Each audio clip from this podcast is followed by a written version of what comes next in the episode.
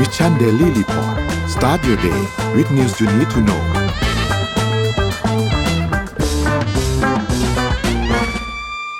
สวัสดีครับ ยินดีต้อนรับทุกท่านเข้าสู่ Mission Daily Report นะครับ ประจำวันเช้าวันพฤหัสบดีที่ 26 มกราคม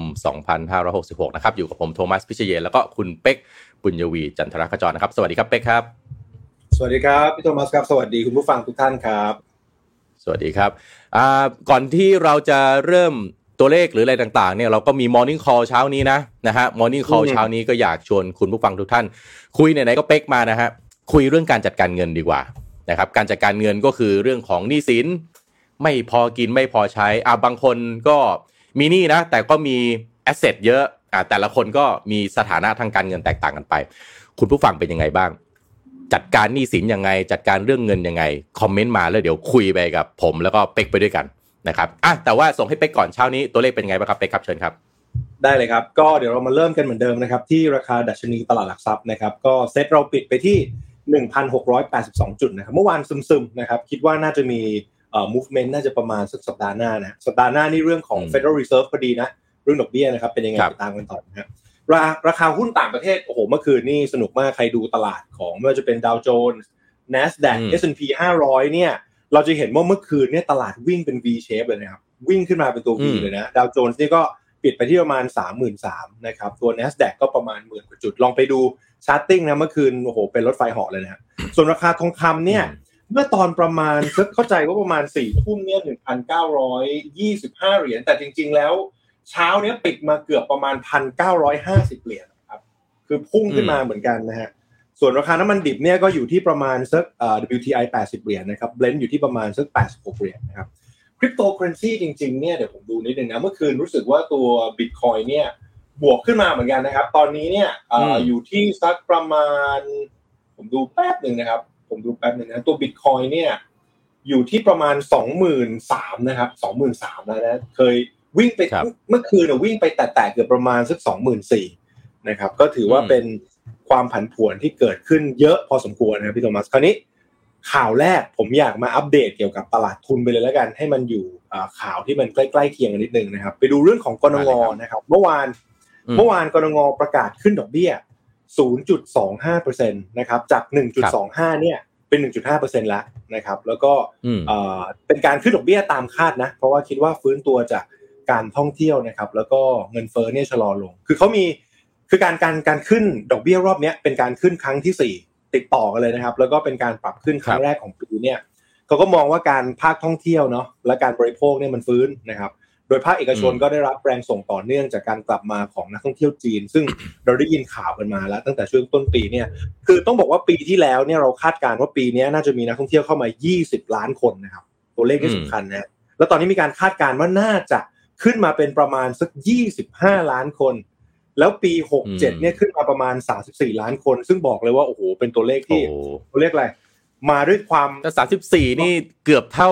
สองพันสิบเก้าแล้วนะ ตอนนั้นสามสิบเก้าโอ้โหเกือบสี่สิบล้านคน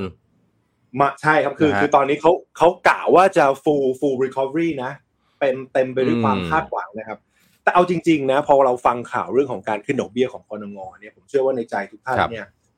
คำถามก็คือแล้วแล้วยังไงต่อ แล้วปีเนี้ยจะขึ้นกี่ครั้ง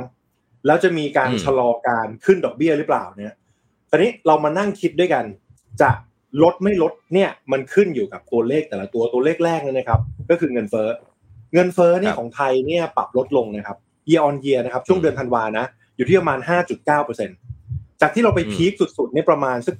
7.9%เดือนสิงหาถ้ายังจำกันได้นะครับเพ ราะฉะนั้นอืมเทรนด์ของตัว CPI หรือเงินเฟ้อบ้านเราแล้วก็ของเอ่อทางสหรัฐแล้วก็ทั่วโลกเนี่ยน่าจะไปพีคประมาณ Q3 แล้วไหลลงมาเรื่อยๆ แต่คำถามก็คือคำว่า year on year 5.9%ตัวเลข CPI บ้านเราเนี่ยก็ถือว่ายังค่อนข้างสูงพอสมควรนะครับ ถึงแม้นะ เราจะได้ยินว่าแลคตาซอยไม่ 5 บาทแล้วนะครับ 6 บาทแล้วใช่ไหมเออหกบาทขึ้นมาแล้วละเออมหกบาทแล้วนะครับ ถึงแม้ถึงแม้ตัวตัวเลขเงินเฟ้ออะไรต่างๆ เนี่ยเอ่อมันจะเริ่มค่อยๆขึ้นมาเรื่อยๆ แล้วก็ยังคาอยู่ในระดับสูงเนี่ย แต่คิดว่าเทรนด์น่าจะเป็นการลงต่อ เพราะฉะนั้นอาจจะเป็นอีกปัจจัยหนึ่งว่าดอกเบี้ยอาจจะขึ้นอีกประมาณแค่ครั้งสองครั้งในปีนี้นะครับแต่อย่าลืมตัวเลขสำคัญคือตอนนี้เรา 1.5%แล้วนะเรา 1.5%แล้วนะอืมหลังจากที่เราต่ำ1%มานานนะครับคราวนี้ดอกเบี้ยแล้วทั่โกแล้วเงินบาทด้วยเป๊กเงินบาทด้วยเงินบาทแข็งครับแตะสามสองแล้ว เมื่อวานแตะแข็สามงสองแล้วนะแข็งมาก2.7และผมว่า ผมว่าอาจจะต้องมีการเข้ามาไม่ไม่แน่ใจว่าใช้คำว่าแทรกแซงดีไหมนะครับ เพียงแต่ว่าอืมอย่าง ที่โทมัสบอกเลยว่า ตัวเลขการส่งออกบ้านเราเนี่ยเอาจริง ๆ คือตอนนี้ค่อนข้างแย่พอสมควรนะครับเพราะว่าอืมตัวเลขที่ประกาศล่าสุดเนี่ยส่งออกบ้านเราหดตัวไป 14.6เปอร์เซ็นต์ครับติดลบครับ14.6เปอร์เซ็นต์ซึ่งถือว่าแย่มากๆนะครับ area ที่ค่อนข้าง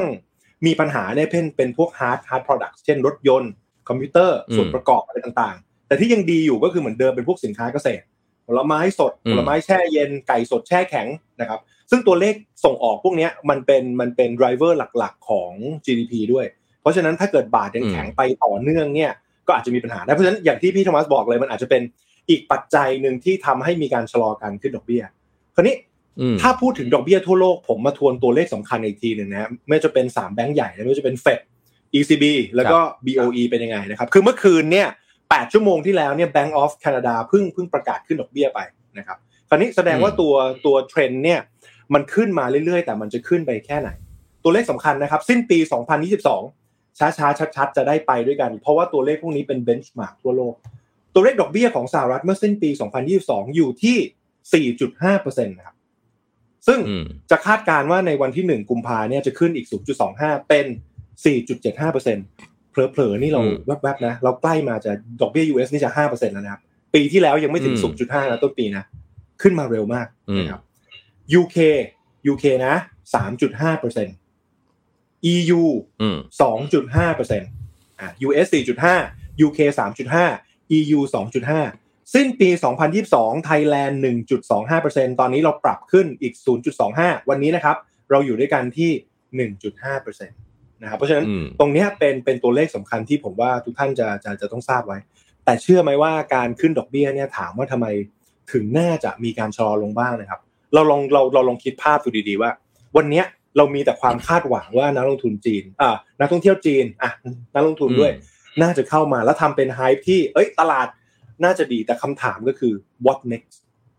ใน Q2 อืมเนี่ยคือ Q1 เนี่ยมันเต็มไปด้วยความคาดหวังเลยว่าเฮ้ยจีนจะเข้ามาช่วยกระตุ้นเม็ดเงินจะไหลเข้ามา กลับมาที่ตัวเลข GDP ง่ายๆนะครับ C บวก I บวก G บวก X ลบ M เมื่อกี้เราคุยไปแล้วว่าตัว X ลบ M หรือว่าส่งออกดรอปไปแล้วตัวหนึ่งเหลือตัว G ตัว G เนี่ยน่าจะน่าจะยังไม่มีอะไรจนกว่าจะช่วง Q2 ที่มีเรื่องของการเลือกตั้งเข้ามานะครับ ตัว I เนี่ยอืมเราเห็นไปแล้วรับข่าวไปแล้ว ที่เหลือแสดงว่าวันนี้ครับ ตัวแบกเศรษฐกิจประเทศไทยคือตัว C เพราะฉะนั้นอืมวันเนี้ยภาพของเราคือพึ่งตัว C หรือ consumption จากจีนคำถามก็คืออืมแล้วถ้าจีนไม่ได้มาตามคาดประเทศไทยจะไปยังไงต่อกับตัวเลขเศรษฐกิจ ผมเลยไม่แปลกใจนะทำไมสัปดาห์ที่แล้วนะ เขาเลยออกนโยบายเราเที่ยวด้วยกันเฟสที่5มา เพราะอะไรรู้ไหมครับ มันต้องเอามากระตุ้นต่อไม่ให้แผ่ว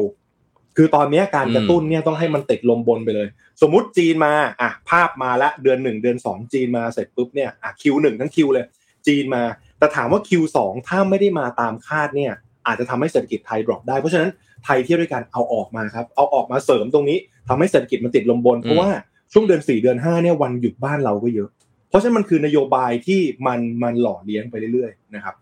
และแผน B เรียกแผน B ไหมอ่าแผน B คือเอามาเอามาสำรองไม่ต้องยืมจมูกคนอื่นเขาหายใจ ผมว่าตรงเนี้ยเป็นอืมเรื่องสำคัญและและผมว่าการที่การขึ้นดอกเบี้ยอาจบ้านเรานะ อาจจะไม่ได้รุนแรงมากอืมนะสัปดาห์ที่แล้วถ้ายังจำกันได้นะครับ มีการประกาศงบการเงินของกลุ่มธนาคารของไทยนะ ทุกแบงก์อืมแล้วมีอยู่แบงก์หนึ่งครับ มีการตั้งสำรองไปอืมสองหมื่นกว่าล้าน มหาศาลตกกระจายกันทั้งตลาด ถูกต้องครับ สาเหตุที่มันเยอะขนาดนี้แล้วแล้วมันเซอร์ไพรส์มากครับพี่โทมัสเพราะว่ามันเยอะกว่าช่วงโควิดนะตัวเลขเนี้ยอืมมันเยอะกว่าช่วงโควิด เพราะฉะนั้นหมายถึงว่าแบงก์ใหญ่ขนาดนี้ที่คุมรายย่อยเยอะเนี่ยเขาเห็นอะไรบางส่วนที่จะเกิดขึ้นไหมหรือเขาต้องการ play safe ขึ้นไหมแต่ส่วนหนึ่งที่บอกเลยนะครับว่า NPL cycles เนี่ยอาจจะยังไม่ลงเนี่ยแหละ วันนี้ก็เลยจะเป็น topic หลักที่เราจะมาคุยอืมเรื่องการบริหารการเงินและความเสี่ยง วันนี้วันนี้เตรียมไว้หลายเรื่องเกี่ยวกับเรื่องเกี่ยวกับเรื่องการเงินนะคราวนี้การการขึ้นดอกอย่างที่บอกเนี่ยมันอาจจะขึ้นไม่ได้เยอะ แต่ผมทิ้งท้ายไว้อย่างนี้ ผมทิ้งท้ายไว้ว่า อืมตัวเลขค่าเงินหรือว่าดอกเบี้ยนะครับ วันนี้นะ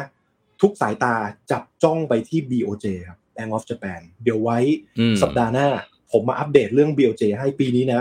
ค่าเงินเยนเหวี่ยงแน่นอน คุณคุโรดะอืมนะครับ จะหมดวาระ5ปีเนี่ย วันที่ 8 เมษารองผู้ว่า BOJ ทั้งสองคนเนี่ย จะหมดจะหมดเอ่อ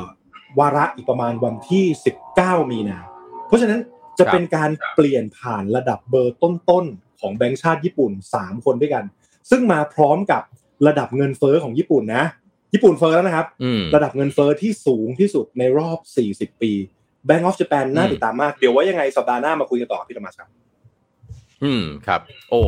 ไปกมานี่เข้มข้นด้วยเรื่องเศรษฐกิจธุรกิจจริง เรื่องของที่ตั้งสำรองนั้นพี่ก็คุยคือ เอางี้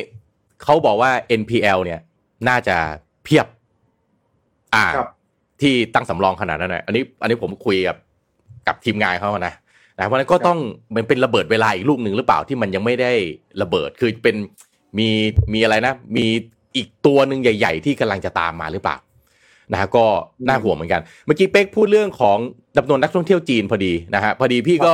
ไปหยิบข่าวมาอันหนึงนะเดี๋ยวทีมงานหารูปประกอบเอาสักนิดนึงแล้วกันเพราะว่าไม่ได้ส่งให้ทีมงานนะฮะแต่ว่าอ่านแล้วดูน่าสนใจ เพราะว่าเป็นการคาดการณ์นะครับที่กระทรวงวัฒนธรรมแล้วก็การท่องเที่ยวของจีนเขาอนุญาตแล้วนะให้บริษัทนำเที่ยวแล้วก็บริษัทท่องเที่ยวออนไลน์หรือ OTA เนี่ยให้สามารถดำเนินการจัดการท่องเที่ยวเป็นกรุ๊ปทัวร์นะครับเอ่อสำหรับคนจีนเนี่ยไปยัง 20 ประเทศตามรายชื่อที่เขาออกประกาศไปนะครับ เริ่มก็คือ 6 กุมภาพันธ์ 2566 ซึ่งอันนี้ก็จะเกี่ยวข้องกับตัวเลขที่เป๊กบอกว่า แบงก์ชาตินะฮะหลายๆสำนักเนี่ยก็คือมองอะ20ล้าน19ล้าน20ล้าน คือ20บวกลบเกือบทุกสำนักตัวเลขนี้หมดเลยใช่ไหมครับปีหน้านี่มองซูเปอร์โพซิทีฟเลยนะ36 30ต้นอะ30ต้นไปยัน30ปลายอะก็คือเหมือนจะแบบ full recovery นะครับทีนี้มาดูว่ามุมมองของบุคลากรในอุตสาหกรรมการท่องเที่ยวไทยเนี่ยเขามองยังไงบ้างนะครับครับ คุณวิชิตประกอบโกศลรองประธานตลาด นักท่องเที่ยวขาเข้าหรืออินบาวของสภาอุตสาหกรรมการท่องเที่ยวแห่งประเทศไทยเนี่ยนะฮะจะบอกว่าจากรายชื่อ 20 ประเทศตามที่ประกาศมาเนี่ยของจีนเนี่ยนะมันไม่มีเกาหลีญี่ปุ่นเวียดนามฮะเพราะไม่มีเกาหลีญี่ปุ่นเวียดนามบอกอะไรไอ้สามประเทศนี้คู่แข่งสำคัญไทยไงตลาดท่องเที่ยว ไทยเลยมีโอกาสได้เปรียบจากคู่แข่งรายอื่นๆนะครับ ซึ่ง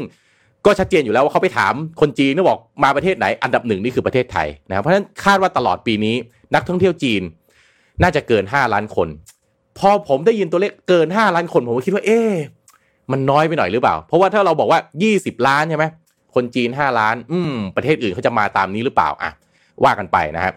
แต่ว่าประเด็นสำคัญคือว่าสายการบินเนี่ยต้องกลับมาให้บริการเร็วขึ้น ถ้ากลับมาให้บริการเร็วขึ้น มีโอกาส 5 ล้านโตไปเป็น 7 ล้านคนนะครับ อีกด้านหนึ่งนายกสมาคมไทยธุรกิจการท่องเที่ยวหรือ ATTA เนี่ยนะครับ หรือเรียกกันง่ายๆเขาเรียกสมาสมาคมทัวร์ inboundนะฮะ เขาบอกว่าจากการพูดคุยกับบริษัทนำเที่ยวในจีนเนี่ยเขาบอกว่าบริษัทนำเที่ยวรวมถึงบริษัทท่องเที่ยวออนไลน์ในจีนเนี่ย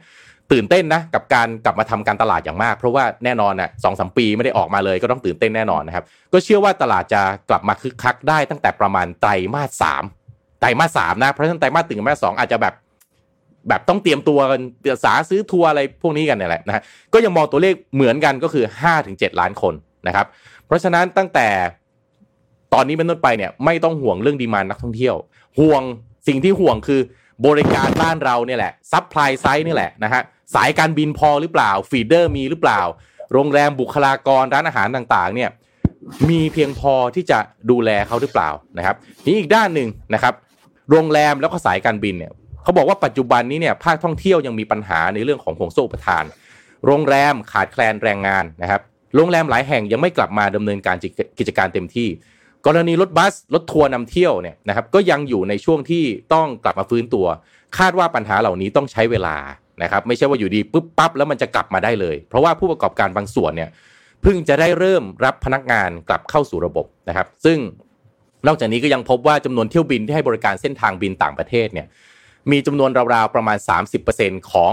ก่อนการระบาดโควิด -19 เท่านั้นทำให้นักท่องเที่ยวต่างชาติที่ต้องการเดินทางเข้าประเทศไทยเนี่ย ยังไม่ได้รับความสะดวกจากการบินนะฮะเพราะฉะนั้นถ้าเกิดว่าบอกว่า 30%ถ้าเราบอกว่าจะกลับมา 20 ล้านนั่นแปลว่าครึ่งหนึ่งนะเป๊กถูกไหมอืมเพราะว่าตอนก่อนใช่ครับโควิดน่ะ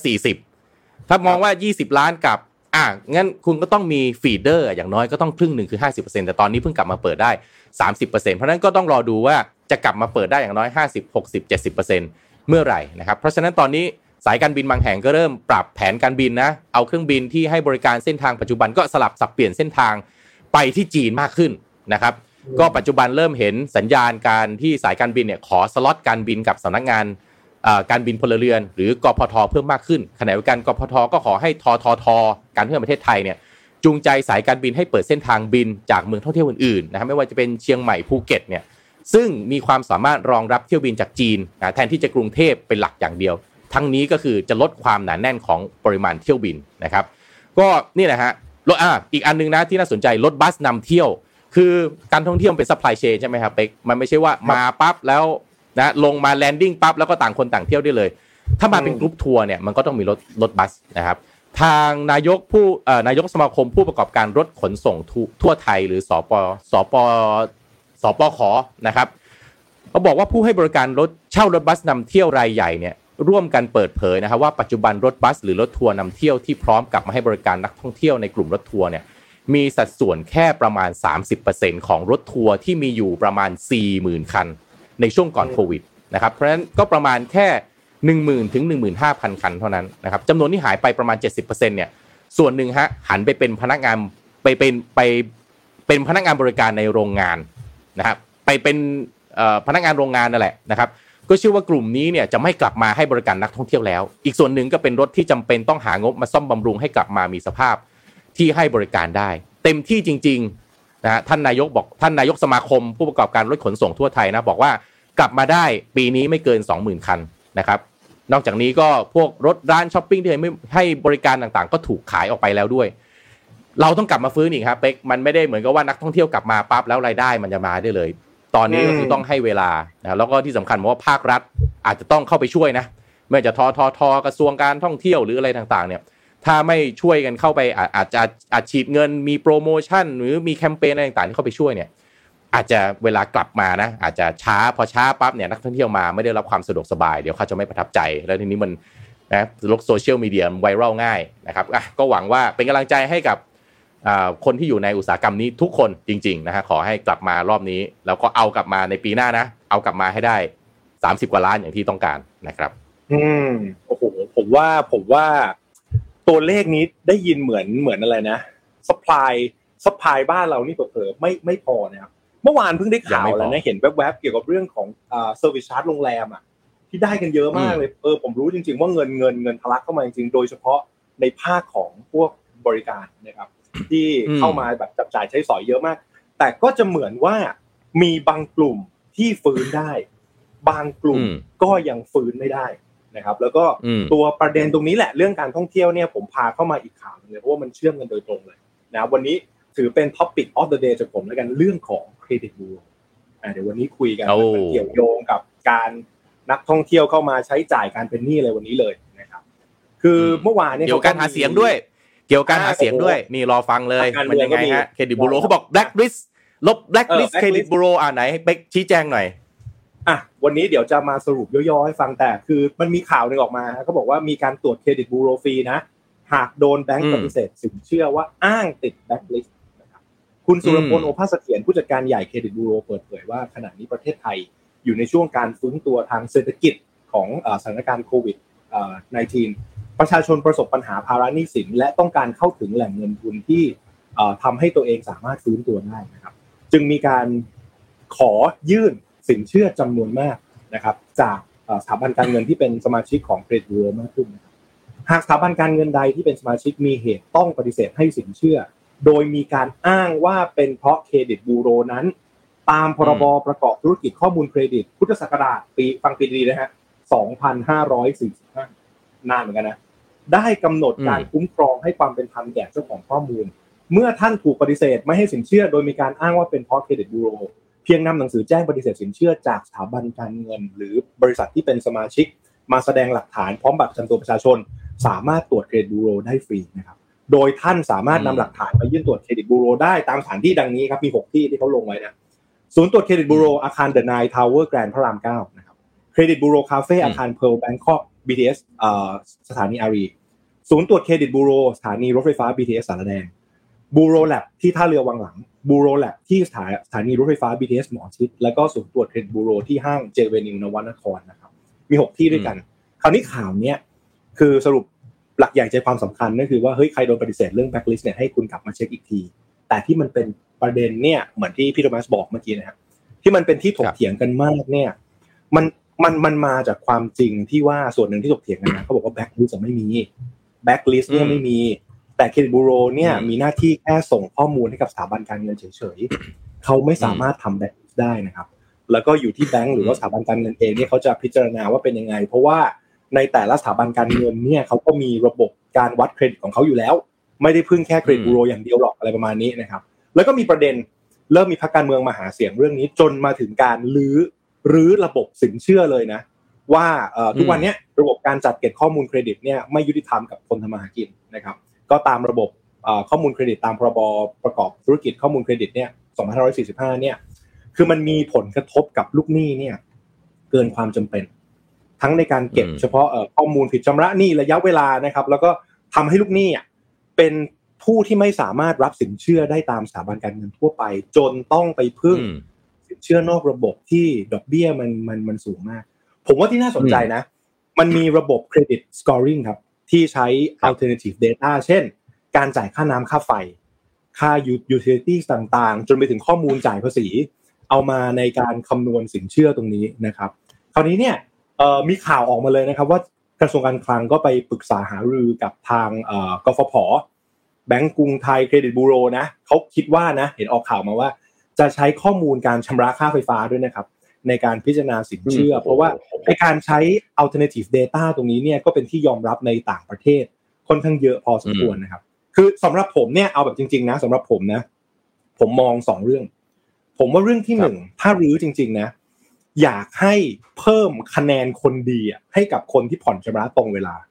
คือคือทุกวันนี้ครับพี่โทมัสลองคิดดู คนที่ได้ประโยชน์จากระบบ banking จริง ๆ จากการที่ ไม่ว่าจะเป็น haircut หรือว่าดอกเบี้ยถูกลงอะคือคนคือคนไม่ชำระหนี้นะหมายถึงว่าคนคนผิดนัดชำระหนี้นะครับเพราะฉะนั้นสมมุติถ้าเกิดมีระบบ credit scoring มาใหม่เนี่ยผมมองว่าการการได้คะแนนคนดีเพื่อที่จะคล้ายๆว่าได้ดอกเบี้ยในราคาในต้นทุนที่ถูกลงผมว่ามันจูงใจให้คนผ่อนชำระตรงเวลา แล้วมันทำให้ระบบตัวเครดิตนี่คือมันดีขึ้นเองอผมมองอย่างนั้นนะ ส่วนหนึ่งนะครับ ความหมายเป๊กคือว่าแทนที่จะมีระบบลงโทษอย่างเดียวมีระบบ reward ด้วยสิ ใช่ถูกต้องมันควรมันควรจะเป็นอย่างนั้น มันไม่ใช่แค่ มีบทลงโทษอย่างเดียวเอาอย่างนี้สมมุติถ้าเกิด ผมแบบไม่ได้เป็น someone ในสังคมนะแล้วผมมองว่า เอ้ย เราอาจจะไม่ต้องพึ่งพาชื่อเสียงหรือว่าเครดิตอะไรมากมาย ถ้าเป็นหนี้ก้อนใหญ่นะผมยอมเป็นหนี้ก้อนใหญ่แล้ว default ไปเลยดีกว่าอะมาเจรจากันหนี้ให้กับเจ้าหนี้แฮคัดเอาอ่าแล้วค่อยๆไปว่าอีกทีไม่ต้องจ่ายดอกเบี้ยจ่ายแต่เงินต้น ใช่ครับ ดูสิแต่ว่ามันมันมันมันไม่ได้ให้คะแนนคนดีอะเออผมก็เลยรู้สึกว่าแปลกๆ นะครับ ก็ตรงนี้ก็คือส่วนหนึ่งคราวนี้ผมรู้สึกว่านะ ระบบส่วนกลางนะไม่ว่าจะเป็นบูโรเป็นเครดิตสกอร์ริงอะไรอะดีอยู่แล้วนะคือต้องเปิดอกคุยกันนะครับ ผมมองว่า วันนี้เอาเอาเอาจริง ๆ นะ ผมผมแชร์กับ ผมแชร์กับคุณผู้ฟังทุกท่านแล้วก็คุยคุยกับพี่โทมัสด้วย ผมเชื่อว่านะ คนเราเนี่ยไม่ค่อยได้คำนวณ net worth ของเราเท่าไหร่ คือสินทรัพย์สุทธิจริง ๆ ของเราอะเท่าไหร่ เราเราแทบจะไม่รู้เลย เอาต่อให้เรามีบ้านมีรถ มีบริษัท มีธุรกิจ มีหนี้นะเราไม่ค่อยได้มาคำนวณว่าเฮ้ย net worth จริง ๆ แล้วเอา asset ลบกับมูลค่า asset ลบมูลค่าหนี้สินของเรามีมันมันอยู่เท่าไหร่กันแน่ วันนี้กลายเป็นว่าคนส่วนใหญ่เนี่ยกลายเป็นว่าเอาเงินที่หาได้เนี่ยผ่อนพันสิ้นเดือนแล้วผ่อนแค่ชำระขั้นต่ำด้วยนะแค่นั้นนะพอแล้วนะครับเพราะฉะนั้นผมมองว่าระบบส่วนกลางอาจจะ bureau จะ scoring อะไรอะอย่างน้อยให้มันสะท้อนระบบเขาเรียกอะไรนะฐานะการเงินที่แท้จริงของเรา เชื่อเชื่อผมไหม ที่เราไม่ได้คำนวณเนี่ยไม่ได้เพราะขี้เกียจนะครับ แต่ผมเชื่อว่าบางคนกลัว กลัวที่จะรู้ความจริงว่าจริง ๆ แล้วไอ้ net worth ของเราวันนี้ไม่ดี คือเงินเงินสำรองจริง ๆ ตามตำราเนี่ยอาจจะต้องประมาณ 12-24 เดือน แต่เผลอๆเราอาจจะมีแค่ 3 เดือน 6 เดือน แล้วเราไม่กล้ารู้ความจริงตรงนั้น และที่สำคัญนะตรงนี้ผมว่ามันเป็นลูกโซ่อย่างหนึ่ง มันทำให้คนไม่กล้าทำประกัน เคยมีน้องที่ทำเป็น financial advisor พวกนี้มาถามผมว่าเฮ้ยทำไม เพื่อนเขาไม่ค่อยซื้อประกันกับเขาเลยแต่ว่าไปซื้อคนอื่นผมบอกคีย์นะ มีเรื่องเดียว คนเราจะอายในการบอกข้อมูลฐานะทางการเงินจริง ๆ ของตัวเอง ถ้าวันนั้นฐานะทางการเงินไม่ดี ถูกไหมครับเขาไม่กล้าเล่าให้เพื่อนฟังเขาก็เขาก็ไปซื้อเพราะว่าคุณคุณต้องเปิดหมดไงว่าตัว net worth เท่าไหร่ ซึ่งตรงนี้เป็นเป็นประเด็นของแต่เชื่อผมเถอะว่า การหา net worth ของตัวเองหรือว่าสินทรัพย์สุทธิของตัวเองอะเป็นเรื่องที่ทำให้ต้องต้องทำให้เร็วที่สุด ผมเปิดใจคุยกันนะ ถอดหมวก reporter ทิ้ง คุยกันในฐานะคนทำมาหากิน เพื่อนสอนเพื่อน พี่สอนน้อง ผมว่า personal finance อะไม่ใช่เรื่องตัวเลข personal finance เป็นเรื่องของนิสัยครับ อีกทีนะ เป็นเรื่องของ personal นิสัย finance แปลว่าอะไร เป็นเรื่องของนิสัย เป็นเป็นเป็นลักษณะนิสัยในการใช้จ่ายของเรา ตราบใดก็ตามที่เรายังไม่ได้แก้ลักษณะนิสัยในการใช้จ่ายหรือการบริหารเงินของตัวเอง เหมือนกับว่าต่อให้จ่ายก่อนออม ใช่อย่างนี้ใช่ไหมเอ่อในการใช้ก่อนในการวางเก็บแผนก่อนใช้ ถูกต้องอืมอืมถูกต้อง เพราะฉะนั้นอืมต่อให้ต่อให้ได้ตัวเลข Excel ขั้นเทพมานะ แต่นิสัยเราไม่เปลี่ยนนะ ผมว่าฐานะการเงิน เราก็จะไม่เปลี่ยน แต่เชื่อผมเถอะว่าการลงตัวเลขชัดๆ การลง Excel เราต้องไปหาข้อเสียเราให้ได้ก่อนว่าวันนี้เราใช้จ่ายอะไรเยอะที่สุด แล้วเรามักจะไป over spending กับอะไร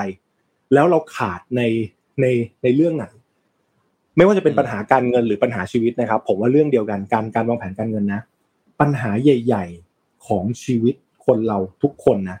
เกิดจากอืมปัญหาเล็กๆ ที่เราไม่เหลียวแลมันตั้งแต่แรก แล้วมันสะสมอืมเป็นดินพอกหางหมูจนเกิดเป็นปัญหา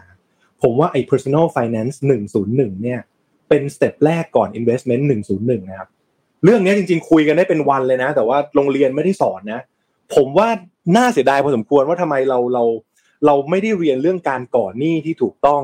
วิธีการกู้อืมแบงค์ให้เกิดผลประโยชน์ที่สุด วิธีการใช้เดบหรือการเป็นหนี้ในการในการสร้างประโยชน์ให้กับธุรกิจเรา คือวันนี้ผมเชื่อว่าการการก่อหนี้ส่วนใหญ่ของคนเราเนี่ย mindset จะไปอยู่ที่พวกเอ่อ personal consumption คือการใช้จ่ายเอ่อของอะไรพวกนี้ครับซื้อซื้อเข้ามาโอ่าอืมใช่ประมาณนั้นแต่ว่าจริง ๆ แล้วอะมันสามารถเปลี่ยนหนี้เป็น investment ได้คือขอโทษนะครับ บริษัทใหญ่ ๆ ที่ติดอ่าเข้าไป listed ในในตลาดหลักทรัพย์เนี่ยคือเป็นบริษัทโอเค ผู้บริหารเก่งหมด แต่เป็นกลุ่มคนที่ใช้ financing คือกู้หนี้แล้วมาสร้าง asset ให้ตัวเองอย่างมีประโยชน์ที่สุด เนี่ยคือสิ่งสิ่งที่มันต่างกันคือบางทีหนี้เนี่ยมันเป็น neutral ตรงกลางอยู่ที่ว่าเราอะอืม action กับก้อนหนี้ตรงเนี้ยยังไงนะครับ บางคนสามารถใช้ประโยชน์ได้ บางคนเป็นทาสของมัน เนี่ยแล้วก็เลยเป็นท็อปิกอืมในวันนี้ว่า เฮ้ยในเรื่องของ personal finance เนี่ยพวกเราพวกเรามองกันยังไงนะเพราะฉะนั้นเรื่องนี้ฝากไว้จากข่าวของเครดิตบูโรนะครับไม่ว่าจากนี้มันจะเป็นยังไงก็ตาม แต่ผมรู้สึกว่าการปรับเปลี่ยนนิสัยในการใช้เงินส่วนตัวนะ personal finance 101สำคัญกว่า investment 101ครับพี่โทมัสครับอืมโอ้โหให้มุมมองได้ดีฮะ อันนี้ก็เห็นด้วยแต่ว่าต้องมีความรู้ฮะ ถ้าไม่มีความอืมรู้เนี่ย รับประกันว่าเอาหนี้มาเนี่ยห นี้สินล้นพ้นตัวแน่นอน มันต้องมีความรู้นะเอาซ้ายลงทุนขวาลงทุนขวาได้เงินมาหมุนกลับซ้ายอะไรพวกนี้ ต้องสอนนิสัยพวกนี้ตั้งแต่เด็กๆนะจริงว่าเราคุยกันในรายการเนี่ยบ่อยๆว่าเฮ้ยเรื่องการเงินทำไมเขาไม่สอนกันตั้งแต่เด็กๆเลยทำไมต้องมาสอนเอาตอนอยู่มหาวิทยาลัยบางทีเรียนจใช่นไหมจบมหาวิทยาลัยยังไม่เคยเรียนนะฮะวิชาการเรียนยังไม่เอ้ยรู้วิชาการเงินนี่ไม่เคยเรียนเลยนะแล้วบางทีไปเรียนนะอืมไปเรียนนู่นไปเรียนอะไรอะอ่า finance principle of finance เนี่ยมันก็แบบ principle of finance มันก็ไปสอนพวกอะไร cost of debt ก็อะไร มันมันไม่ใช่เรื่องการสร้างนิสัยไงบางทีมันเป็นเรื่อง psychology of investment นะที่ที่สำคัญกว่า ใช่ไหมฮะเออจริงเราจะจริงยับยั้งชั่งใจยังไง ในการไม่ไปซื้อของที่ไม่ได้อ่าอะไรนะ มาช่วยให้เรามีรายได้มากขึ้น เออ แต่ว่าเราควรจะเอาอืมอ่าในช่วงแรก ๆ ของชีวิตเออเราควรจะเอาเอาเงินก้อนหนึ่งไปสร้างอ่าอ่า asset เอาไปสร้างอะไรนะ add cash machine ให้เรายังไง พวกเนี้ยผมว่ามันต้องสอนตั้งแต่เด็กๆเด็กๆเนาะเพื่อสร้างนิสัย นะครับจริงครับอะยังไงก็คอมเมนต์เข้ามานะฮะเรื่องของอืมเอ่อหนี้นะว่าคุณผู้ฟังมีวิธีการจัดการเงินยังไงมีหนี้ยังไงอ่าหมุนทันหมุนไม่ทันคอมเมนต์กันมาเดี๋ยวเราหยิบจับเอาคอมเมนต์บางคอมเมนต์มาพูดคุยกันนะครับอะผมพาอืมไปต่อที่ข่าวเรื่องอย่างอื่นบ้างไปครับปีที่แล้วเนี่ย UN เนี่ยเขาออกมาพูดตั้งแต่ตอนที่รัสเซียบุกยูเครนเขาบอกว่าเฮ้ยโลกเราเนี่ยนะมีปัญหาอย่างหนึ่งคือเรื่องของ food security นะครับ แล้วการอืมที่รัสเซียไปบุกยูเครนเนี่ย ยิ่งสงครามยืดเยื้อเท่าไหร่ครับ ความมั่นคงทางอาหารทั่วโลกเนี่ย ยิ่งกระทบมากขึ้น แล้วชาตินะ ที่รับเคราะห์หนักที่สุดนะเป็กคุณผู้ฟังอะคือชาติยากจนนะแล้วครึ่งหนึ่งอืมของชาติยากจนนั้นเนี่ย ตอนนี้เนี่ยเริ่มออกมาให้เห็นแล้วครับอยู่ในเอเชียครับ คนที่พูดนี่คือเลขาธิการสหประชาชาตินะฮะอันโตนิโอกูเตอร์เรสพูดตั้งแต่ปีที่แล้วแล้วว่าไอ้สงครามยูเครนรัสเซียเนี่ย มันยิ่งนะฮะสร้างผลกระทบซ้ำเติมให้กับความไม่มั่นคงทางอาหาร แล้วมันจะกลายเป็นวิกฤตที่ไม่ใช่แค่แป๊บเดียวนะ มันจะกลายเป็นวิกฤตที่ยาวนานนับปีอืมนะฮะแล้วก็ราคาต่างๆ จะสูงขึ้น supply จะขาดแคลนเขาบอกว่าจริงๆโลกเราเนี่ยนะมีอาหารเพียงพอนะถ้าเราร่วมมือกัน แต่ถ้าไม่ร่วมมือกันนะฮะอาหารจะไม่พอตลอดปีตลอดชาติมันจะมีคนที่อด แล้วมีคนที่โอเวอร์คอนซูมตลอดเวลา จะมีปัญหาโรคอ้วนนะฮะไม่มีที่สิ้นสุด แล้วก็มีปัญหาคนอดอยากอดตาย ไม่มีที่สิ้นสุด ไม่น่าเชื่อนะโลกเรามันเป็นแบบนี้ครับเบกนั้นล่าสุดตัวเลขที่เปิดออกมานะฮะ FAO หรือองค์การอาหารและเกษตรแห่งสหประชาชาติเนี่ย เผยแพร่รายงานใหม่นะฮะบอกว่าในปี 64 ที่ผ่านมาเนี่ย มีคนขาดสารอาหารเนี่ยนะครับมากกว่า 396 ล้านคน แล้วก็มากกว่า 1,000 ล้านคน เจอปัญหาเรื่องของความไม่ไม่มั่นคงทางอาหารหรือ food security นะครับแล้วที่สำคัญครับในทวีปในภูมิภาคเอเชียแปซิฟิกของเราครับ คนถึง 44.5%ในภูมิภาคนี้นะครับไปคุณผู้ฟังฮะไม่มีกำลังซื้ออาหารที่ดีต่อสุขภาพ ที่ดีพอสำหรับสุขภาพ เป็นตัวเลขที่ผมว่าน่าตกใจมากนะรายงานที่ว่านี้เนี่ยชื่อว่า Asia and the Pacific Regional Overview of Food Security and Nutrition 2022 uh, Urban Food Systems and Nutrition ร่วมจัดทำโดยองค์การอาหารและและเกษตรแห่งสหประชาชาติ กองทุนเพื่อเด็กแห่งสหประชาชาติโครงการอาหารโลก แล้วก็องค์การอนามัยโลกนะครับรายงานนี้เนี่ยอย่างที่ผมบอกไปตัวเลขนะฮะ 396 ล้านคนในเอเชียแปซิฟิกนะครับ ซึ่งไทยเราอยู่ในนี้นะ อยู่ในภาวะขาดสารอาหารนะครับ เกือบไทยด้วยคนบนโลกนี้นะมีแต่เราอยู่ในภูมิภาคนี้ไงผมเชื่อเป๊กในผมเชื่อแน่นอนว่า มีเด็กๆที่อยู่ตามตะเก็บชายแดนนะฮะ หรือแม้กระทั่งอยู่ใน เมืองหลวงกรุงเทพนนทบุรีปริมณฑลเนี่ยผมเชื่อมีเด็กขาดอาหารแน่นอน รับประกันเพราะมันมีเขาเรียกคนจนเมืองไงนะเราขับรถไปเนี่ยซ้ายขวาเรายังเห็นขอทานขอทานอุ้มลูกมาบ้างอะไรบ้าง ก็ไม่รู้แหละอาจจะเป็นคนอพยพเข้ามาหรืออะไรก็ไม่รู้นะฮะแต่มีเด็กที่ขาดสารอาหารแล้วแล้วจำนวนที่ว่าเนี่ยเอเชียแปซิฟิกนะเกือบ 400 ล้านคนนะครับแล้วก็มากกว่า 1,000 ล้านคนเจอปัญหาเรื่องของ food security มากกว่านั้นนะฮะเด็กอายุต่ำกว่า 5 ขวบ จำนวนเกือบ 75 ล้านคนนะฮะในเอเชียแปซิฟิกมีภาวะแคระแกรน เพราะว่าขาดอาหารนะครับ ไม่มีความมั่นคงทางด้านอาหาร ซึ่งคิดเป็นครึ่งหนึ่งของจำนวนเด็กที่มีภาวะแคระแกรนทั้งหมดในโลกนะครับ แล้วก็เด็ก 10%อยู่ในภาวะน้ำหนักน้อยกว่าที่ควรเมื่อเทียบกับส่วนสูง แล้วก็การกินอาหารที่สุขภาพไม่ดียังทำให้จำนวนเด็กที่มีน้ำหนักเกินอยู่ในภาวะโรคอ้วนเพิ่มขึ้นด้วย นี่ดูดิฮะ ดูความไม่ balance ของโลกนี้ ในเด็กโตแล้วก็วัยรุ่นเนี่ย ภาวะโรคอ้วนเพิ่มขึ้นในทุกประเทศฮะในทุกภูมิภาคด้วย ประเทศหมู่เกาะในมหาสมุทรแปซิฟิกเนี่ยซึ่งส่วนมากเป็นประเทศยากจนนะครับมีความชุกของภาวะน้ำหนักเกิน แล้วก็โรคอ้วนมากที่สุดในโลกอ้าวยากยากจนนะ แต่มีภาวะเด็กอ้วนมากที่สุดในโลกด้วยนะฮะส่วนในวัยผู้ใหญ่เนี่ยมีภาวะโรคอ้วน 6.1%ของจำนวนของประชากรผู้ใหญ่ทั้งหมดในโลกนี้นะครับแล้วก็จำนวนผู้มีภาวะโรคอ้วนเพิ่มขึ้นในทุกประเทศครับ ไม่มีประเทศไหนในเอเชียแปซิฟิกที่บรรลุเป้าที่ที่ประชุมสมัชชาองค์การอนามัยโลกตั้งเป้าไว้ว่าภาวะโรคอ้วนในผู้ใหญ่จะต้องไม่เพิ่มขึ้น ทุกประเทศเพิ่มขึ้นหมดเลยครับ ตัวเลขในรายงานเนี่ยเป็นภาพที่ค่อนข้างโหดร้ายนะครับ นี่หน่วยงานของสหประชาชาตินะเป็นคนออกมาบอกเอง และจำเป็นต้องเรียกร้องให้มีการดำเนินการอย่างเร่งด่วนเพื่อป้องกันไม่ให้ปัญหาเนี่ยลุกลามมากกว่านี้ รายงานที่ว่าเนี่ยนะฮะแสดงภาพปัญหาความมั่นคงทางอาหาร ซึ่งเน้นนะฮะเน้นมาที่ภูมิภาคนี้เลยคือเอเชียแปซิฟิกบอกว่าดัชนีราคาอาหารนะฮะหรือ FAO Food Price Index FPI เนี่ยเพิ่มขึ้นอย่างต่อเนื่องในช่วง 2 ปี เพราะมีการระบาดของโควิด -19 นะฮะแล้วก็มีสงครามนะครับเพิ่มขึ้นเนี่ยรวมๆถ้าคิดจากปี 63 ที่มีโควิดนะฮะดัชนีราคาอาหารเพิ่มขึ้นไป 28%นี่คงไม่ประหลาดใจนะครับเป๊กว่าทำไมถึงมีเด็กขาดสารอาหาร เพราะว่าราคาอาหารเพิ่มขึ้นขนาดนี้มีเคยมีรายงานไหนบอกไหมครับว่าค่าแรงคนเพิ่มขึ้น 28%ไม่มีเลยใช่ไหมนั้นราคาปัจจัยการผลิตทางการเกษตรที่สูงนะครับความกังวลเกี่ยวกับการเปลี่ยนแปลงของสภาพภูมิอากาศ ความไม่แน่นอนในตลาดที่เพิ่มขึ้นจากสถานการณ์การสู้รบในยูเครนนะครับ ทั้งหมดนี้ทำให้ตลาดอาหารเนี่ยตึงตัว ค่านำเข้าอาหารมีแนวโน้มจะแตะระดับสูงสุดนะครับ แล้วก็ตามคาดการณ์เนี่ยดูดูแล้วเนี่ยฮะ การรวมเข้าของปัจจัยลบต่าง ๆ เหล่านี้ฮะจะทำให้ปัญหาความหิวโหยและความยากจน รุนแรงมากขึ้นในภูมิภาคเอเชียแปซิฟิกซึ่งเป็นภูมิภาคที่มีประชากรมากที่สุดในโลกจำได้ใช่ไหมครับคราวที่แล้วที่เป็กเอามาคุยให้ฟัง อินเดียจะมีประชากรแซงหน้าจีนซึ่งผมเชื่อว่าในอินเดียเนี่ยน่าจะมีเด็กที่เจอกับภาวะแคระแกรนนะครับมีอาหารไม่เพียงพอในภูมิภาคเอเชียใต้เนี่ยผมว่าน่าจะมีปัญหาตรงนี้เยอะเพราะว่ามันมันเป็นภูมิภาคที่การกระจายตัวของรายได้ยังไม่ดี นะครับแล้วก็พวกสุขอนามัยต่าง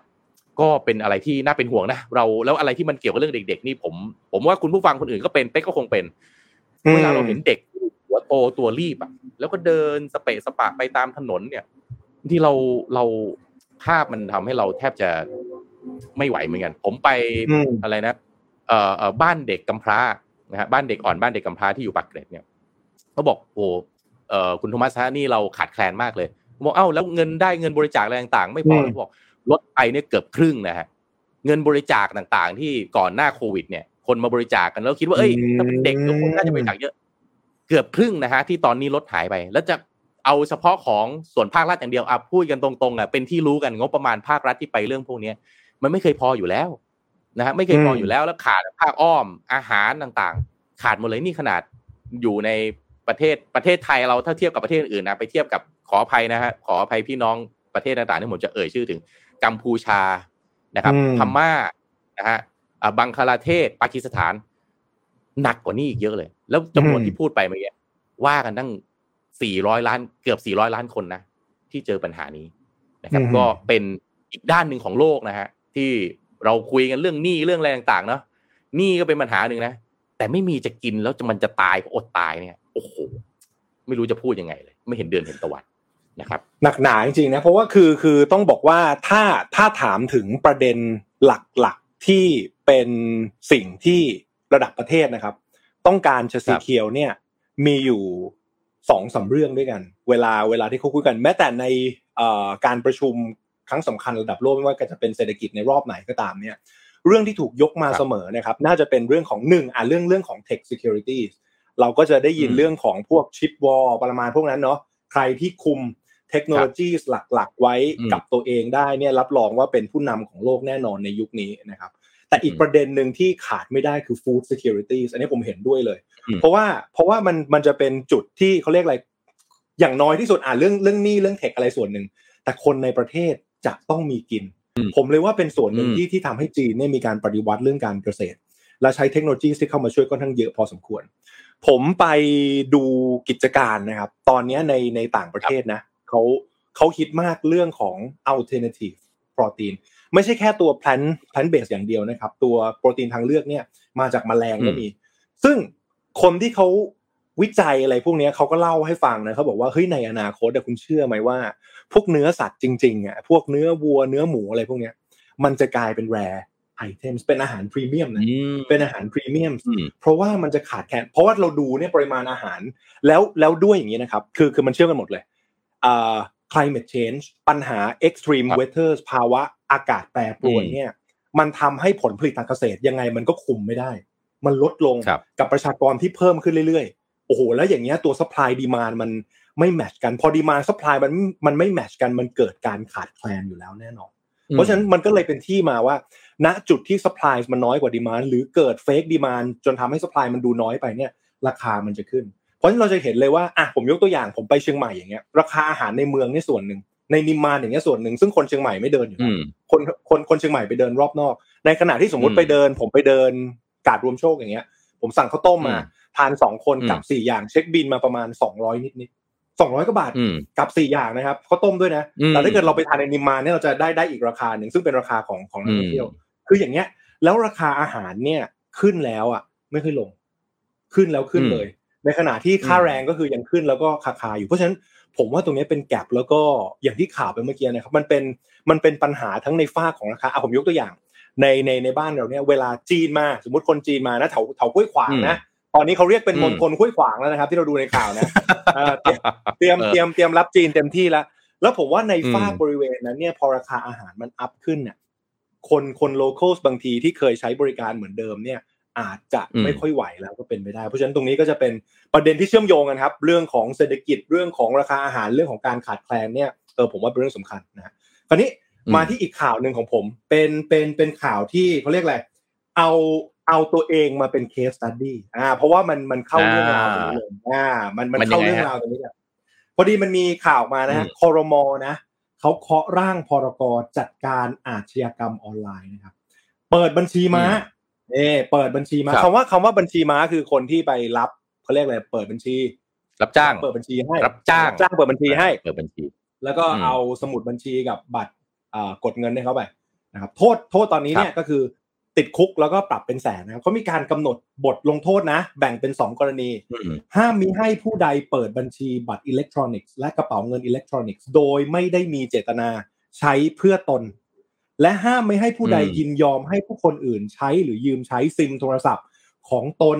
ในทั้งที่รู้หรือควรจะรู้ ซึ่งอาจจะนำไปในการทุจริตหรือทำผิดกฎหมาย ผู้ใดฝ่าฝืนต้องระวังโทษจำคุกไม่เกิน 3 ปี ปรับไม่เกิน 3 0 0แสนบาทหรือทั้งจำทั้งปรับอืมแล้วก็ห้ามผู้ใดเป็นธุระจัดหาด้วยนะ โฆษณาเพื่อให้มีการอืมซื้อขายบัญชีอ่าอะไรก็ว่าไป ซึ่งก่อให้เกิดความผิดทางอาญาก็จำคุกตั้งแต่2ถึง5ปี ปรับ2 0 0 0 0 0ถึง5 0 0 0 0บาท คราวนี้ คราวนี้ผมขออนุญาตเอาตัวเองเป็นเคสตัดดี้ฝากทีมงานขึ้นภาพหนึ่งนะฮะที่ที่เป็นรูปเป็นรูปผมเลยเอ๊ะเป็นไงโอ้โหอืเป็นไงฮะมอ้าวนี่เขาบอกว่ามันเป็นนี่นี่มาชวนเทรดตั้งแต่เมื่อไหร่ฮะเนี่ย เออ ลงเห็ไหมทุนตลกอะไรมากนะเลยลงทุนห้าพันได้สิบห้าล้าน ตลกไหมฮะ ดูดิอันนี้ได้เท่าไหร่คือโอ้โหอันนี้อันนี้อันลนี้งทุนลงทุนคือเขาบอกคริปโตนะ เออ เขาบอกว่าอะคุณคุณปุญญวีจันทรคจรเนี่ยนะ เขานำเทรดคริปโตนี่เคอเรนามนสกุซีลนะชื่อฮะก็กดชื่อก็สะกดผิดแล้ว ชื่อก็สะกดผิดแล้วสระอีสระอีเนี่ยนำนำเทรดคริปโตเคอเรนซีนะเทรดเขานี่นะเทรดระยะสั้นหนึ่งนาทีนะ เทรดยังไงให้ได้เงินล้านโอ้โหดูดูมันจะโม้มันก็โม้ไม่สมเหตุสมผลนะนี่เทรดระยะสั้นเออหนึ่งนาทียังไงให้ได้เงินล้าน แล้วดูมันดูมันเขียนอืมทุนเดย์เทรดเท่าไหร่อืมห้าร้อย USDT นะ เปอร์เซ็นต์ค่านำนี่คืออมเขาอารมณ์แบบเหมือนมีคนนำเทรดแล้วก็ถ้าถูกทางแล้วก็ profit sharing กันเนี่ยแล้วก็มีอืมรับประกันเงินทุน 95%แต่พอประมาณแสน USDT เนี่ยก็คือรับประกันแค่60%โอ้โหเห็นเห็นอืมนี่ตั้งแต่แรกแล้วนี่ก็คือตอนแรกนี่ผมก็โกรธนะ แต่พอดูไปดูมาเฮ้ยมันมันมันมันค่อนข้างตลกดีเหมือนกันคราวนี้ไปไปเจอไอ้ไอ้พวกเนี้ยครับ ลองดูในแชทนี่มีมีทีมงาน ผมผมก็แฝงตัวไปคุยกับเขาให้ให้ให้อ่าทีมงานไปคุยนะเอาแฟงตัวไปคุยโอเคเออให้เออทีมงานแฝงแฝงตัวไปคุยโอเคต่อว่าแบบ คุณปุญญวียังไงคุณปุญญวีไปคุยกับคุณปุญญวิ เออนะตลกดีแล้วก็ทีมโอเคทีมทีมงานผมเขาคอมเมนต์มาว่าเฮ้ยทำไมปุญญวีตัวปลอมเขาพูดจาไพเราะกว่าตัวจริงกันฟังแล้วเคลิ้มอย่างนี้นะอ่านอ่านอ่านแล้วแบบคือตอบตอบไวตอบไวแล้วก็ตอบดีนะอันนี้เขาบอกว่าอืมนี่เขาบอกว่าเหมือนว่างเรื่องเรื่องค่าค่านำเทรดของครูว่ายังไงครับ คุณสะดวกชำระให้ครูวันนี้เลยไหมเนี่ย ดูท่าทางคุณครูปุญญวีเขาจะร้อนเงินนิดหนึ่งนะตัวตัวในไลน์นี่ร้อนเงินนิดหนึ่งให้รีบโอนเห็นไหม เออผมยังรองเงินโอนอยู่ครับอะไรประมาณเนี้ยนี่และคุณครูเขาบอกว่าครับผมเร่งให้ครูด้วยนะนี่ครูครูออกจะแนวร้อนร้อนเงินนิดหนึ่งประไม่มาณนี้กลัวกลัวเดี๋ยวคุณเสียโอกาสไงคุณมาลงช้าเออคุคุณณเสียเสียโอกาส จะได้เออจะได้แบบเทรดเลยอะไรอย่างนี้ คราวนี้ผมเล่าให้ฟังเคสเนี้ยจริง ๆ แล้วเกิดเมื่อประมาณสักคิวสามปีที่แล้วนะครับ คือตอนนั้นนะผมก็ไปลงโอเคบันทึกประจำวันเรียบร้อยแล้วคราวนี้เล่าให้ฟังก็คือว่าตอนที่เจอเนี่ยก็คือเป็นเป็นคนที่เอามาแจ้งผมก็คืออยู่ อยู่อยู่ในไลน์แอดนะครับเขาก็มาแจ้งว่าเฮ้ยตกลงแล้วเนี่ย ผมนำเทรดเมื่อไหร่ผมแล้วทีมงานก็มาแจ้งผมนำเทรดอะไรวะขอโทษนะคือแบบเราก็ไม่เคยไม่เคยไปนำเทรดอะไม่มี แล้วก็สืบไปอืมสืบมาเฮ้ยไปเจอไปเจออันนี้มา แล้วก็เดี๋ยวฝากทีมงานขึ้นอีกอีกภาพหนึ่งเดี๋ยวผมจะบรรยายวิธีการของเขาให้ฟังเราจะได้รู้เท่าทันอืมนี่คือไปเอาโบรกโบรกเอ่อคริปโตสีเขียวเข้ามาเอี่ยวด้วยนะ เอออ่าไปเอารูปของเขามาเอี่ยวด้วยนะครับ เห็นไหมให้แบบเข้าอืมไปในเว็บนี้เทรดโอ้โหคือมันทำมันมันทำคล้ายๆ เว็บจริงเลย แล้วผมมีจะบอก how to ว่าคนให้เลยโดนอืมคนโดนเนี่ยครับ พี่โทมัสครับโดนเป็นหลายร้อยคนนะที่เทรดอยู่อะอุ่นเหรอเออช่วงประมาณ Q3 ปีที่แล้ว คราวนี้ผมเช็คอย่างนี้ วิธีการก็คือว่า ผมอยากรู้ว่าเขาให้โอนเงินยังไง แล้วแล้วมันอืมหลอกเรายังไงอืม สิ่งที่เขาทำก็คือว่าสมมุติคุณอยากจะเทรดผ่านไอ้คุณครูปุญญวีคนเนี้ยที่เขานำเทรดนาทีได้เป็นล้านอะไรของเขาเนี่ยสมมติถ้าคุณเชื่อนะอืมเอาเบื้องต้นก่อนถ้าคุณเชื่อเขาแล้วคุณยอมโอนเงินนะ วิธีการอืมคือเขาจะให้โอนเงินเข้าไปในบัญชีอะไรก็ไม่รู้ เป็นใครก็ไม่รู้ เป็นใครก็ไม่รู้นะ ชื่อนายกนายขอ สมมุติเราโอนไปประมาณสักห้าหมื่นเสร็จปุ๊บเนี่ยเขาจะให้ ID ในการ login เว็บไซต์ของเขามา อ่า พอคุณโอนเงินเสร็จปุ๊บอืมเขาจะบอกเขาขอเช็คแป๊บหนึ่ง แล้วเงินห้าหมื่นเราจะเข้าไปในเว็บไซต์ของเขาซึ่งซึ่งก็อืมปลอมอีกอยู่ดีอ่าพอเงินเข้าในอืมเว็บไซต์เสร็จปุ๊บคุณก็ trade ผ่านในนั้นอ่าซึ่งเทรดผ่านอืมในนั้นสมมุติถ้าเกิดอะคุณครูปุญญวีนี่เขาเทรดแล้วเขากำไร คุณก็เอากำไรมามาแบ่งกันกับเขาเขาก็จะแบ่งให้คุณบางส่วนแล้ว แล้วเขาก็จะขอแบ่งบางส่วนอ่าก็จะเป็น business อืม model ประมาณนี้คราวนี้ ไอ้ตรงนั้นเนี่ยมันเป็นกลไกการทำงานในการหลอกคนของเขาผมไปเช็คดูต่อว่า เฮ้ยจริง ๆ แล้วไอ้เงินที่เราโอนเข้าไปในการฝากเงินเข้าเนี่ย เข้าที่ใคร บัญชีเนี่ยอืมเป็นใคร ซึ่งโดยปกติเนี่ยคือมันเช็คไม่ได้ แต่ต้องขออนุญาตใช้กำลังภายในนิดนึงเช็คจนได้อืมปรากฏว่าอืมบัญชีที่ผมให้อ่าทีมงานโอนไปเนี่ย คือลองลองดูเนาะประมาณสักพันหนึ่งอืมโอนไปเนี่ย เป็นบัญชีตลกมาก เป็นบัญชีแม่ค้าลอตเตอรี่ที่โลตัสแม่สาย เออ โอ้โหชัดเจนมากคือพอพอคุณไปเปิดตรงนั้นเนี่ยแถวแม่สายเนี่ยรู้เลยบัญชีม้าหมดเลย ซึ่งวิธีการเออก็คืออาจจะมีแบบเป็นหัวคิวมา แล้วก็เฮ้ยให้เนี่ยอะเปิดไปเอาไปสองพันสองพันสามพันไปเปิดบัญชีให้จบแล้วเอาบัญชีกับ ATM มา เพราะฉะนั้นเวลาที่คนโดนหลอกแล้วโอนเงินเข้าไป เขาก็จะเอาบัตรกดเงินเนี่ยไปกดเงินสดออกมา และให้เงินปลอมๆเข้าไปในเว็บเพื่อให้เราเทรดถูกต้องไหมฮะอ่าอันนี้ก็เงินก็เงินเขาอะที่เข้าไปในเว็บอะก็คือเขาก็ถูกต้องกดตัวเลขเอา เออใช่ ใช่เพราะอืมเพราะฉะนั้นเนี่ยเราจะเห็นแล้วว่า คือโอ้มันฉลาดเขาสามารถจะจะเล่นจะเล่นคุณได้ทุกดอกหนึ่งเวลาคุณโอนเงิน คุณโอนไปด้วยความเต็มใจเองเข้าในบัญชีเขาไม่ได้มีคนมาอืมอะไรมามาจับอืมบังคับมือให้กด เพราะคุณโอนไปเองอืมอันดับที่สองเงินที่คุณโอนไปนั่นน่ะ ทีมงานทางฝั่งนู้นที่มันหลอกคุณน่ะ มันก็กด ATM เอาเงินสดออก แล้วมันก็อืมเอาเงินดิจิตอลอะ ใส่เข้าไปในเว็บอืมที่คุณ แล้วเว็บอืมมันก็ปลอม แล้วคุณก็ trade อะไรปลอมๆไป เงินที่คุณใช้ trade มันก็เป็นเหมือนตัวเลขดิจิตอลที่มันเสกขึ้นมาในเว็บมันนี่แหละ แล้วคุณก็ trade เข้าไป เพราะฉะนั้นอย่าลืมนะครับ ถ้าสมมุติวันหนึ่งไอ้เว็บนั้นมันปิดขึ้นมาคุณก็ตามเขาไม่ได้ถูกไหมอืม อืมอะสมมติสมมติถ้าเกิดเป็นผมอะผมก็หลอกคนมาในในระดับหนึ่งถ้าเกิดอะเราตั้งเป้าไว้แล้วรอบนี้เปิดเว็บมารอบนี้ขอสักประมาณสามสิบถึงห้าสิบล้านแล้วกัน พอคนมันฝากอืมมาเยอะๆแล้ว เราหลอกคนได้เยอะแล้วมีการปันผลคืนเอ้ยนำ trade อะไรให้ดูมันเหมือนจริงหน่อย ปิดเว็บหนีเปิดเว็บใหม่ จ้างคนใหม่แถวแม่สายเกิดปัญหาก็ข้ามฝั่งไปจบแล้วครับอืมแล้วก็วนๆไปแบบนี้ คือผมผมก็พยายามจะใช้กำลังภายในในการไปเช็คต่อว่า เพราะเราอยากรู้ไงว่าไอ้บัญชีจากบัญชีม้าตรงเนี้ย โอนไปที่ไหนอืมอ่าเพราะถ้าเกิดเรารู้สายตรงนี้ปุ๊บเนี่ยเราจะรู้ทันทีว่า ไอ้คนที่มันเป็นต้นทางเนี่ย คือมันเป็นใคร อืมสุดท้ายนะแล้วมันจบยังไงเช็คไปเช็คมาเออ จบยังไงสุดท้าซึ่งปกติเช็คไม่ได้เช็คไปเช็คมาขอโทษนะเป็นคนใกล้ตัวใช่อืไหมมแล้วใช่ แล้วแล้วผมอะ คือกะจะรวบคือสมมุติถ้าเกิดว่าเป็นเป็นเป็นเคสทั่วไปเนี่ยก็คงจะโพสต์ Facebook ไปก่อนว่าเฮ้ยผมไม่ได้มีส่วนอืมเกี่ยวข้องกับเว็บนี้นะครับ แต่ผมดูแล้วเนี่ยอืมผมอยากรวบเลยเฮ้ยผมอยากรู้ว่ากฎหมายจะเอาลงได้ไหมซึ่งพอไปปรึกษาพี่ๆน้องๆนะครับ ซึ่งซึ่งอันเนี้ยอาจจะมีครับฝั่งหนึ่งก็ไปคุยกับทางทางฝั่งตำรวจไซเบอร์บ้างอะไรบ้าง ต้องบอกว่าอืมเฮ้ยวันนี้กฎหมายบ้านเราจริงๆยังยังไม่สามารถตามเอาผิดพวกนี้ได้นะนะครับ คือหลักฐานมันจะต้องเยอะพอสมควรหมายถึงว่า หมายถึงว่าจะต้องมีหลักฐานมากพอว่ามีการช่อโกงคนเนี่ยมากกว่าสักประมาณห้าห้าถึงสิบคนซึ่งผมจำจำนวนไม่ได้ แล้วมันก็ต้องเป็นจะเข้าข่าวในอะมาตราคือคืออมมันมันจะเข้ามาตราการการช่อโกงประชาชน ซึ่งมันต้องมากกว่าห้าถึงต้องสิเป็บนคนข่าวขึ้นไปต้องเป็นข่าวอืมแล้วต้องจึงโซเชียลอะถูกครับ แล้วมันกลายเป็นว่า ถ้ามันออกข่าวไปแล้วอะ มันก็ปิดเว็บอืมหนีสิครับโอ้แล้วก็เปิดเว็บใหม่ไงมันก็ไม่ทันอยู่ดีอะเพราะฉะนั้นเราเราต้องรวบมันในในขณะที่มันยังทำการอยู่นี่แหละ ซึ่งตอนนี้มันยังมันยังไม่ได้เพราะว่ามันคือไม่ว่าจะเกิดเป็นคดีอะไรก็ตาม ต้องเกิดผู้เสียหายก่อนอืมต้องไหมต้องเกิดผู้เสียหายก่อนอย่างเงี้ยอืมเพราะฉะนั้นผมว่ามันมันมันเป็นประเด็นที่เออบางส่วนนะกฎหมายบ้านเราก็ยังต้องผมรู้สึกว่าจะต้องมีตามเรื่องนี้อยู่เพราะว่าและแล้วนักอลย่างงทุนเงี้ยอยู่เป็กท่านแล้วไอ้งี้ ไปใช้แม่ค้าอยู่แม่สายใช่ไหมแม่ค้าลอตเตอรี่อยู่แม่ครับสายไหมถ้าตัวครับเขาอยู่เคแมนหมู่เกาะเคแมนอยู่สบายสิงคมากโปร์สบายมาก จบเลย ถูกต้อง ถูกต้องอืมถูกต้องสบายมาก เพราะฉะนั้นคือผมเองก็ลองปรึกษาทั้งทนายแล้วในฝั่งตำรวจแล้วคือบอกว่าเฮ้ยหลักฐานไม่เพียงพอจริงหรือถ้าเกิดคุณจะเอาให้ได้อ่าสมมติข่าววันนี้ออกไปอ่านข่าวปุ๊บเขารู้ตัวแล้วว่าเป็นเป็นเว็บเขาวิธีการผมก็คือ ปิดเว็บ ปิดเว็บเลยอืมจบแล้วก็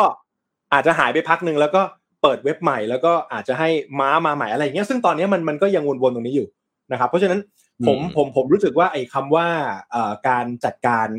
อาชญากรรมทางออนไลน์ในเรื่องของบัญชีม้าในการติดคุกปรับเป็นแสนหรือแม้แต่ข่าวที่เราไปเจออืมเรื่องการอะไรนะ ไม่ว่าจะเฮ้ยตรวจแล้วไม่พบเจอการนำเที่ยวรถ VVIP อะไรประมาณเนี้ยคือเออเออฟังฟังแล้วมันปวดหัวนะแล้วพอเราไปคุยกับผู้ใหญ่นะ ซึ่งซึ่งผมผมฟังแล้วก็ เจ็บเจ็บจี๊ดเหมือนกันเขาบอกว่าเฮ้ยประเทศไทยเนี่ยจริงๆมีกฎหมายไว้ไว้ลงโทษคนจน คือเป็นอืมเป็นเป็นเป็นเป็นประโยชน์เป็นประโยคสั้นๆแต่ผมรู้สึกว่าเฮ้ยจริงอืมแล้วเขาก็บอกว่า ถ้าคุณอยู่กรุงเทพแล้วคุณไม่ไม่ได้รู้สึกว่าเป็นแดนสวรรค์คุณรู้สึกคุณอยู่ประเทศไทยแล้วไม่ได้รู้สึกสบายแปลว่าคุณยังเงินไม่มากพอ อืมหืมโอ้โหเป็กฟังแล้วนับก็นับถือพุทธไหมฮะ ถ้าคุณผู้ฟังนับถืออะไรพุทธเขาจะมีคำนี้ฮะบอกอัตตาหิอัตโนนาโถครับ ตนเป็นที่พึ่งแห่งตนแห่งตนนะนะฮะอ่า ก็ต้องดูแลตนเองให้ดีอะเอาเอาอันนี้พูดจริง ๆ เราเห็นเคสสารพัดเคสเนี่ย มันก็ต้องดูแลตนเองก่อน นะคืออะไอ้ฝั่งแก้กฎหมายฝั่ง regulator ฝั่งคนที่เขาควบคุมการใช้กฎหมาย เราก็ต้องเรียกร้องเขาแหละ แต่ว่าท้าทายนะเขาตามไม่ทันนะถ้าฟังดูแล้วตอนนี้เนี่ยถ้าอย่างเป็กนี่เจอเองเห็นเห็นเลยนะฮะ ตามไม่ทันไม่รู้จะเอาอะไรมาจับใช่ไหมเออ แล้วตอนนี้มันไม่มีไม่มีพรมแดนนะไปได้ทั่วโลกนะทำเดี๋ยวนี้โปรแกรมเมอร์นู่นฮะ นั่งอยู่นู่น นั่งทำงานอยู่โรมอยู่ปารีสฮะทำงานส่งที่ไทยอ่าถ้าเป็นโปรแกรมเมอร์ดีๆก็ว่าไปถ้าเป็นโปรแกรมเมอร์แบบเนี้ยนะมาทำเว็บพนันมาทำเว็บหลอกลวงอย่างเงี้ย ก็จะไปตามจับยังไงเงินได้เก็บใช่ใช่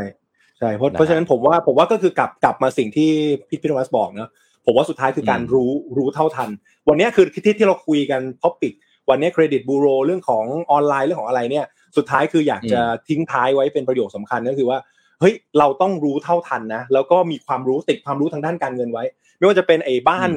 ออมทองที่เคยเคยเกิดเป็นเคสนะครับว่าเอ้ย ทองราคาสองหมื่นสามแต่เปิดให้ออมในราคาหมื่นเจ็ดอะโอประทานโทษ คุณคุณไอไอไอคนที่ทำเนี่ยเขาถามว่าถ้าทองราคาสองหมื่นสามในตลาดอะ เขาจะไปเอาทองหมื่นเจ็ดมาให้ขาดทุนแล้วมาให้คุณออมทำไมอะในเบื้องต้นเอออะไรอย่างเงี้ยพวกนี้ครับ อืมติดแต่ก็เชื่อนะแต่ก็มีคนเชื่อตลอด ถูก แล้วมันก็ต้องบอกว่าเกิดขึ้นทุกอะขอโทษนะ broke forex อะ forex สามดีอย่างเงี้ยเดี๋ยวปีนี้ก็มีครับกลางปีปลายปีเดี๋ยวมีมาอีกอะมันมีมันมีทุกปีอยู่แล้วนะครับเพราะฉะนั้นมันก็อะไรเป็นเครื่องมืออะไรอะไรที่ตอนนั้นถ้าย้อนกลับไปเป๊กสมัยก่อนนู่นน้ำมันใช่ไหมก็มีแชร์แม่ชะมอยไงอ่าใช่ขายเป็นคันไม่ได้ขายเป็นล้อ อะไรที่มันฮิตตอนนั้นเนี่ย เอาจับมาเป็น buzzword แต่เบื้องหลังนี่จริงๆ แบบเดียวเลยเป็น scammer ทั้งนั้น Ponzi scam นะก็เลขศัพท์นี้ใช่ไหมมันมีตั้งแต่ยุคโอ้โหไอชาว Ponziใช่ไหมแต่ก็ดูแลตนเองให้ดีฮะ ส่วนใครโดนไปแล้ว ก็ขออย่าให้โดนซ้ำจริงๆนะก็แต่ใครตอนนี้ต่างจากนี้รู้แล้วนะฮะ เห็นอาจารย์เป็กครูเป็กไม่ใช่อาจารย์เป็ก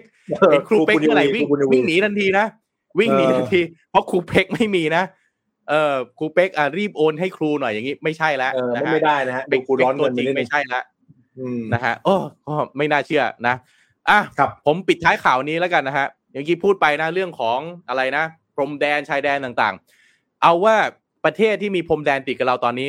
นะฮะเขากำลังทำรถไฟความเร็วสูง ไม่ใช่ประเทศไทยอย่างเดียวประเทศไทยประเทศไทยเราเนี่ยกำลังมีรถไฟความเร็วสูงเกิดขึ้นในหลายเส้นทางเลย เส้นทางหลักๆ ใหญ่ ๆ เลยนะก็คือที่มาจากจีน นะมณฑลยูนนานผ่านสปปลาวนะครับ เข้าหนองคายตรงเข้าโคราชเข้ามาที่บางซื่อหรือสถานีกรุงเทพอภิวัฒน์พอดีเขายังไม่เปลี่ยนป้ายชื่อนะพี่ก็เลยเรียกบางซื่อไปก่อนเขาเปลี่ยนป้ายชื่อมาอะไรเดี๋ยวค่อยว่ากันนะครับทีนี้ประเทศข้างๆเราที่กำลังพัฒนารถไฟความเร็วสูงเหมือนกันนะ ซึ่งน่าจะเซอร์ไพรส์หลายท่านก็คือกัมพูชาครับกัมพูชาเนี่ยวางเส้นทางรถไฟความเร็วสูงแล้วไม่ธรรมดานะฮะ ตอนนี้เรามีประเด็นกุนขแมร์เขาเป๊กตามอยู่ไหมกุนขแมร์มวยที่ที่มีประเด็นเมื่อวานมวยไทยเนาะเขาบอกเฮ้ยมวยไทยไม่ใช่มันเอามาจากอะไรนะมวยเขมรเรามีมวยแบบนี้มาก่อนก่อนประเทศไทยอะดราม่ากันไปเพราะแบบนะแข่งซีเกมจะไปแข่งบอกห้ามใช้ชื่อมวยไทยให้ใช้ชื่อกุลคแมทีนี้ของกัมพูชาเนี่ยเขาเลยสร้างรถไฟความเร็วสูงขอโทษนะฮะเอามาเชื่อมไทยฮะมาเชื่อมไทย รถไฟความเร็วสูงเนี่ยนะฮะก็เป็นสายพนมเปญปอยเปต นะพนมเปญเนี่ยเป็นอ่าเมืองหลวงนี่ก็จะอยู่ทางลงมาค่อนๆไปทางเวียดนามหน่อยเยื้องๆไปทางเวียดนามข้างล่างๆลงมาเดี๋ยวทีมงานเอาแผนที่ขึ้นมานิดหนึ่งนะฮะเขาเอาก็ตั้งแต่ปอยเอ่อพนมเปญเนี่ยวิ่งขึ้นไปปอยเปปอยเปจนถึงไหนฮะใกล้กับอรัญญประเทศเราอะนะฮะเขาเส้นนั้นมาต่อกันเลยงั้นต่อไปคนไทยเราหรือว่านักท่องเที่ยวจีนหรืออะไรก็ตามเนี่ย มาเที่ยวไทยนะนู่นนะฮะวิ่งออกไปวิ่งออกไปต่อนั่นได้เลยนะ ไปเที่ยวเขมรต่อได้เลยนะเออปอยเปต่อเลยเส้นทางรถไฟความเร็วสูงที่ว่าเนี่ยนะฮะก็มีระยะทางเนี่ยสามร้อยแปดสิบสองกิโลเมตร เงินลงทุนนะเขาใช้เงินลงทุนสี่พันล้านเหรียญสหรัฐนะครับ ก็มีทั้งหัวรถจักรมีทั้งก่อสร้าง เส้นทางนี้คิดว่าน่าจะใช้เวลาประมาณสัก4ปีนะฮะถึงจะสร้างเสร็จ รถไฟความเร็วสูงเนี่ยวิ่งด้วยความเร็ว 160 กิโลเมตรต่อชั่วโมงนะครับวิ่งผ่านทั้งหมดเนี่ย33 สถานีนะครับ รัฐมนตรีกระทรวงโยธาธิการและการขนส่งกัมพูชาคุณสุนจันทร์เนี่ยบอกว่าโครงการก็จะเริ่มก่อสร้างและในอนาคตอันใกล้นี้นะครับแล้วก็คาดว่าจะรองรับการคมนาคมขนส่ง แล้วก็ส่งเสริมการเติบโตทางเศรษฐกิจและสังคม โดยเฉพาะในจังหวัดแล้วก็ตามเมืองแนวเส้นทางรถไฟนะครับในขณะที่รถไฟความเร็วสูงในเส้นทางนี้ก็จะมุ่งไปที่ให้บริการในเรื่องของโลจิสติก คือการขนส่งสินค้าระหว่างกัมพูชาแล้วก็ไทยนะครับรวมถึงประเทศอื่น ๆ ในอาเซียนด้วยนะครับ ปัจจุบันนี้เนี่ยกัมพูชามีทางรถไฟ 2 สายนะครับ ประกอบด้วยสายเหนือ 382 กิโลเมตรก็คืออันนี้แหละ พนมพนมเปญปอยเปตนะครับ แล้วก็สายใต้นะครับ 266 กิโลเมตร อันนี้จะเชื่อมกรุงพนมเปญและแน่นอนฮะเส้นทางไม่ไปไหน สีหนุวิวครับนะฮะสีหนุวิวนี่จีนไปลงทุนเยอะมากนะ แล้วก็ก็มีประเด็นเรื่องของภาวะเศรษฐกิจที่พอมันถดถอยจีนเหมือนมาลงทุนแล้วมันไม่ลงทุนเฉยๆนะเออ มาลงทุนแล้วหายแล้วก็เหมือนกับเหมาอะ แทบจะเหมาทั้ง supply chain ในนั้นไปเนี่ย คนกัมพูชาเองก็เหมือนกับได้แค่ค่าจ้างค่าแรงนะฮะจะเรียกว่าเป็นเศษเงินทอนนิดๆหน่อยๆเท่านั้นเอง แต่ว่ารายได้จริงๆ เนี่ยมันก็ไปเข้ากระเป๋านายทุนใหญ่นะครับแล้วถ้าดูนี่ดูแผนที่ที่เอาขึ้นมาเนี่ยนะฮะก็ต่อไปนะฮะกัมพูชาจะมีเส้นทางที่มาต่อกับเมืองไทยอะถ้ามองในแง่ของ opportunity โอกาส ก็อาจจะเป็นอีกตลาดหนึ่ง นะถึงแม้คนประชากรอาจจะไม่เยอะมาก แต่อย่างน้อยมันก็ทำให้เราสามารถส่งสินค้าเข้าไปขายในกัมพูชาได้ในต้นทุนที่ต่ำลงได้ไหมฮะแต่แง่หนึ่งประเทศไทยเรากำลังจะเขากำลังพิจารณาเรื่องบ่อนเรื่องบ่อนคาสิโน entertainment complex อ่า